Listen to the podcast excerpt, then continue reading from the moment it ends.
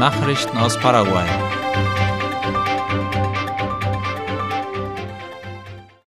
Brasilien führt Operation gegen illegalen Waffenhandel aus Paraguay durch. In einem Bericht teilte die brasilianische Polizei mit, dass sich die Operation mit dem Titel Pferd aus Stahl auch gegen Geldwäsche und kriminelle Organisationen richtet. Darüber schreibt Ultima Hora.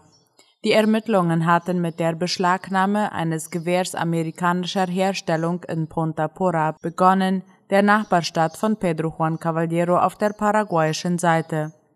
Die Waffen seien an der Grenze zu Paraguay erworben und in einem Fahrzeug geschmuggelt worden, das später in die Stadt Belo Horizonte gefahren sei, heißt es weiter in dem Bericht.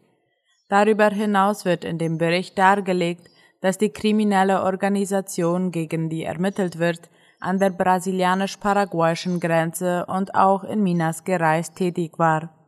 Außerdem gebe es Hinweise darauf, dass die nach Brasilien geschmuggelten großkalibrigen Waffen für Überfälle auf Finanzinstitute in Städten im Landesinneren von Minas Gerais verwendet wurden, heißt es. Fachleute empfehlen ein gesundes Pausenbrot. Am kommenden Montag beginnt auch an staatlichen Schulen wieder der Unterricht. Neben den Lehrern bereiten sich auch die Schüler und ihre Eltern darauf vor, beispielsweise mit dem Kauf von Uniformen und Schulsachen, wie La Nation schreibt. Was das Pausenbrot angeht, so empfiehlt Nährungswissenschaftlerin Andrea Reyes, dass die Schüler das Essen zu Hause vorbereiten und mitnehmen. Sie betonte, dass das Essen auf diese Weise von den Eltern kontrolliert wird und dass es so einfacher ist, sich für etwas Gesundes zu entscheiden. Dabei reihte sie einige Optionen für das Pausenbrot auf, wie beispielsweise Gemüsesandwiches, natürliche Säfte, Joghurt mit Obst und Haferflockenkekse. Die Impfperiode und Regenfälle treiben die Rinderpreise in die Höhe. Das erklärte der Vorsitzende des paraguayischen Verbandes von Viehzüchtern und Fleischexporteuren APEC, Fernando Serrati, laut La Nación. Er wies darauf hin, dass sich die Impfung gegen die Maul- und Klauenseuche tatsächlich auf die Rinderpreise ausgewirkt habe, da das Angebot auf dem Markt geringer sei. Auch die Regenfälle hätten sich positiv ausgewirkt, da die Bedingungen für die Haltung der Tiere gegeben seien, so Serrati. Der derzeitige Preis sei für die Viehzüchter aber nach wie vor nicht attraktiv, da die Produktionskosten hoch seien, erklärte der APEC-Vorsitzende weiter. Unabhängig von den Viehpreisen bleiben die Kosten hoch, weil sich die Inflation auf die anderen Bereiche wie Treibstoff, Gehalt und Zinsen auswirken. Was die kommenden Monate betreffe, so wies Serati darauf hin, dass man das Ende der Impfperiode abwarten müsse, die den Rinderbestand des Landes bestimmen werde. Erwartet wird, dass der Rinderbestand rückläufig ist und wieder abnimmt. Serati wies darauf hin, dass die Zahl der Rinder von 14 Millionen auf knapp 13 Millionen sinken könnte. Das würde die Schlachtungen beeinträchtigen und den Preis in die Höhe treiben, so der APEC-Vorsitzende. Die Spezialeinheit für Wirtschaftskriminalität hat einen neuen Sitz. Die Einweihung fand gestern in Anwesenheit der Generalstaatsanwältin Sandra Quinones und dem Berater der amerikanischen Botschaft Brian Scarrett teil. Darüber schreibt die Zeitung OI. Das neue Hauptquartier der Sondereinheit befindet sich im alten Zentrum von Asunción, nahe der Kreuzung Quince de Agosto und Eduardo Victor Aedo, nur wenige Quader von dem bisherigen Sitz entfernt. Die Sondereinheit will ihre Präsenz in Asunción ausbauen, um möglichst weitläufig arbeiten zu können und für die Öffentlichkeit erreichbar zu sein. Die Orchideenmesse war ein Erfolg. Nach Abschluss der Orchideenmesse zum Valentinstag erzielten die Aussteller und Landwirte Einnahmen in Höhe von rund 82 Millionen Guaraníes. Wie IP Paraguay informiert, wurden über 1700 Orchideen, Setzlinge und Zubehör verkauft. Organisiert wurde die Messe vom Ministerium für Landwirtschaft und Viehzucht, MAG. Eine Woche lang konnten die Blumen in dem Ausstellungs- und Verkaufszentrum für Orchideen in San Lorenzo besichtigt und gekauft werden. Rund 50 Familien aus den Departementen Cordillera und Central hatten an der Orchideenmesse teilgenommen. Nachrichten aus aller Welt.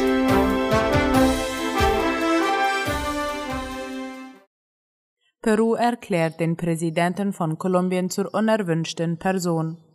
Der Ausschuss für Auswärtige Angelegenheiten des peruanischen Kongresses hat am Dienstag einen Antrag angenommen, mit dem der kolumbianische Präsident Gustavo Petro zur persona non grata erklärt wird.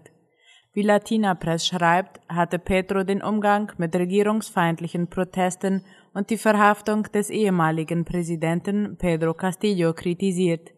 Grund für die Entscheidung sind laut der Verordnung inakzeptable öffentliche Äußerungen Petros über das Vorgehen der Strafverfolgungsbehörden bei den gewaltsam niedergeschlagenen Protesten, bei denen in gut zwei Monaten mehr als 60 Menschen ums Leben kamen. NATO-Chef Stoltenberg reist nach Ankara. Wie es laut der deutschen Welle heißt, besucht NATO-Generalsekretär Jens Stoltenberg an diesem Donnerstag die Türkei. Anlass ist die anhaltende Weigerung der Regierung, der NATO-Erweiterung um Schweden und Finnland zuzustimmen. Stoltenberg wird nach Angaben aus Brüssel den türkischen Präsidenten Recep Tayyip Erdogan und Außenminister Mevlüt Cavusoglu in Ankara treffen. Stoltenberg sagte, er werde sich bei seinem Besuch mit Nachdruck für ein türkisches Ja einsetzen. Schweden und Finnland haben angesichts des russischen Angriffskriegs gegen die Ukraine einen Antrag auf Aufnahme in die NATO gestellt und somit einer langen Tradition weitgehender militärischer Neutralität gebrochen. Finnland hat eine gemeinsame Grenze mit Russland. Sie ist rund 1340 Kilometer lang. Die Parlamente aller 30 Mitglieder des Militärbündnisses müssen den Beitritt der Nordländer ratifizieren, bevor sie aufgenommen werden können. Die Türkei und Ungarn sind die einzigen beiden NATO-Staaten, deren Zustimmung noch aussteht. Zahl der Toten durch Zyklon Gabriele steigt. Wie der ORF berichtet, hat Neuseeland ein fünftes Todesopfer durch den Tropensturm Gabriele gemeldet. In der Region Gisborne im Nordosten von Neuseelands Nordinsel sei ein Mensch gestorben, nachdem er offenbar von Hochwasserfluten fortgerissen worden war, teilte die nationale Polizei mit. Die Opferzahl könnte weiter steigen, da nach dem Unwetter in mehreren Überschwemmungsgebieten noch mehrere Menschen vermisst werden. Gabriele hatte am Montag mit Windgeschwindigkeit von bis zu 140 Kilometern pro Stunde auf Neuseelands Nordinsel gewütet. Der Sturm brachte heftige Regenfälle und bis zu elf Meter hohe Wellen mit sich. Auch am Dienstag gab es noch orkanartige Böen. Zwar ist nach Behördenangaben das Schlimmste überstanden, nun wurden aber weitere heftige Regenfälle im Katastrophengebiet vorhergesagt.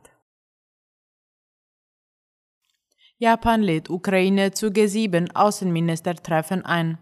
Japan hat den ukrainischen Außenminister Dmytro Kuleba laut dem ORF zu einem Treffen der G7 Top-Diplomaten am Rande der Münchner Sicherheitskonferenz eingeladen. Der japanische Außenminister Yoshimasa Hayashi habe Kuleba zu den Beratungen Samstag früh hinzugebeten, meldete die Nachrichtenagentur Kyodo.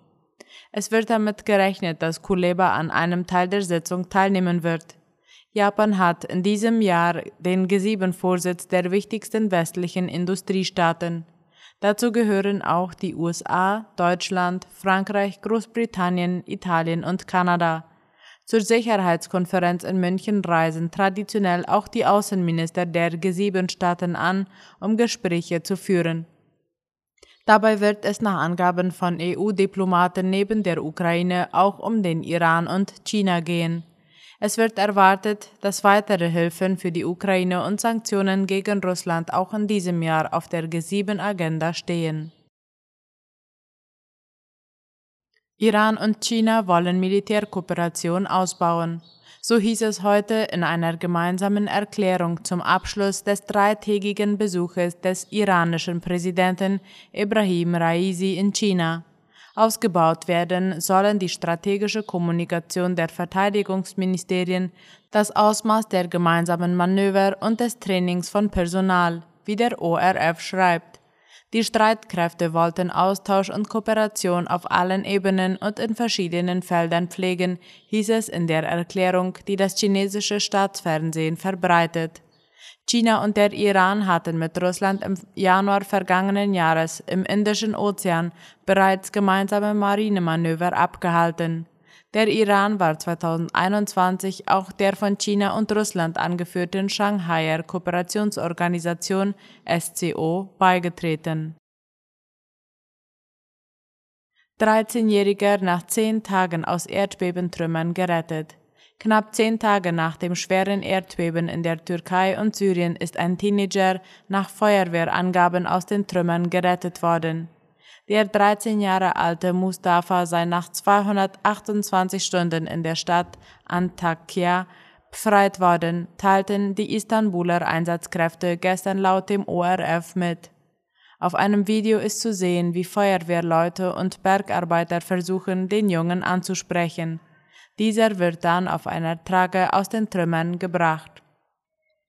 Mehr als 36.000 Menschen wurden allein in der Türkei bisher als tot gemeldet. Viele Leute vermissen immer noch Menschen in den Trümmern. Der türkische Präsident Recep Tayyip Erdogan versprach am vergangenen Montag, die Bergungsarbeiten nicht einzustellen, ehe alle Verschütteten geborgen seien. In sozialen Netzwerken teilen viele inzwischen Suchanzeigen in der Hoffnung, ihre Angehörigen in Krankenhäusern wiederzufinden. Mehr als 13.000 bei dem Beben Verletzte werden noch in Krankenhäusern behandelt, sind aber teilweise nicht identifizierbar, wie ein Krankenhausmitarbeiter in Adana sagte. Vielerorts wurde auch die Infrastruktur zur Krankenversorgung stark beschädigt. Soweit die Mittagsnachrichten heute am Donnerstag. Auf Wiederhören.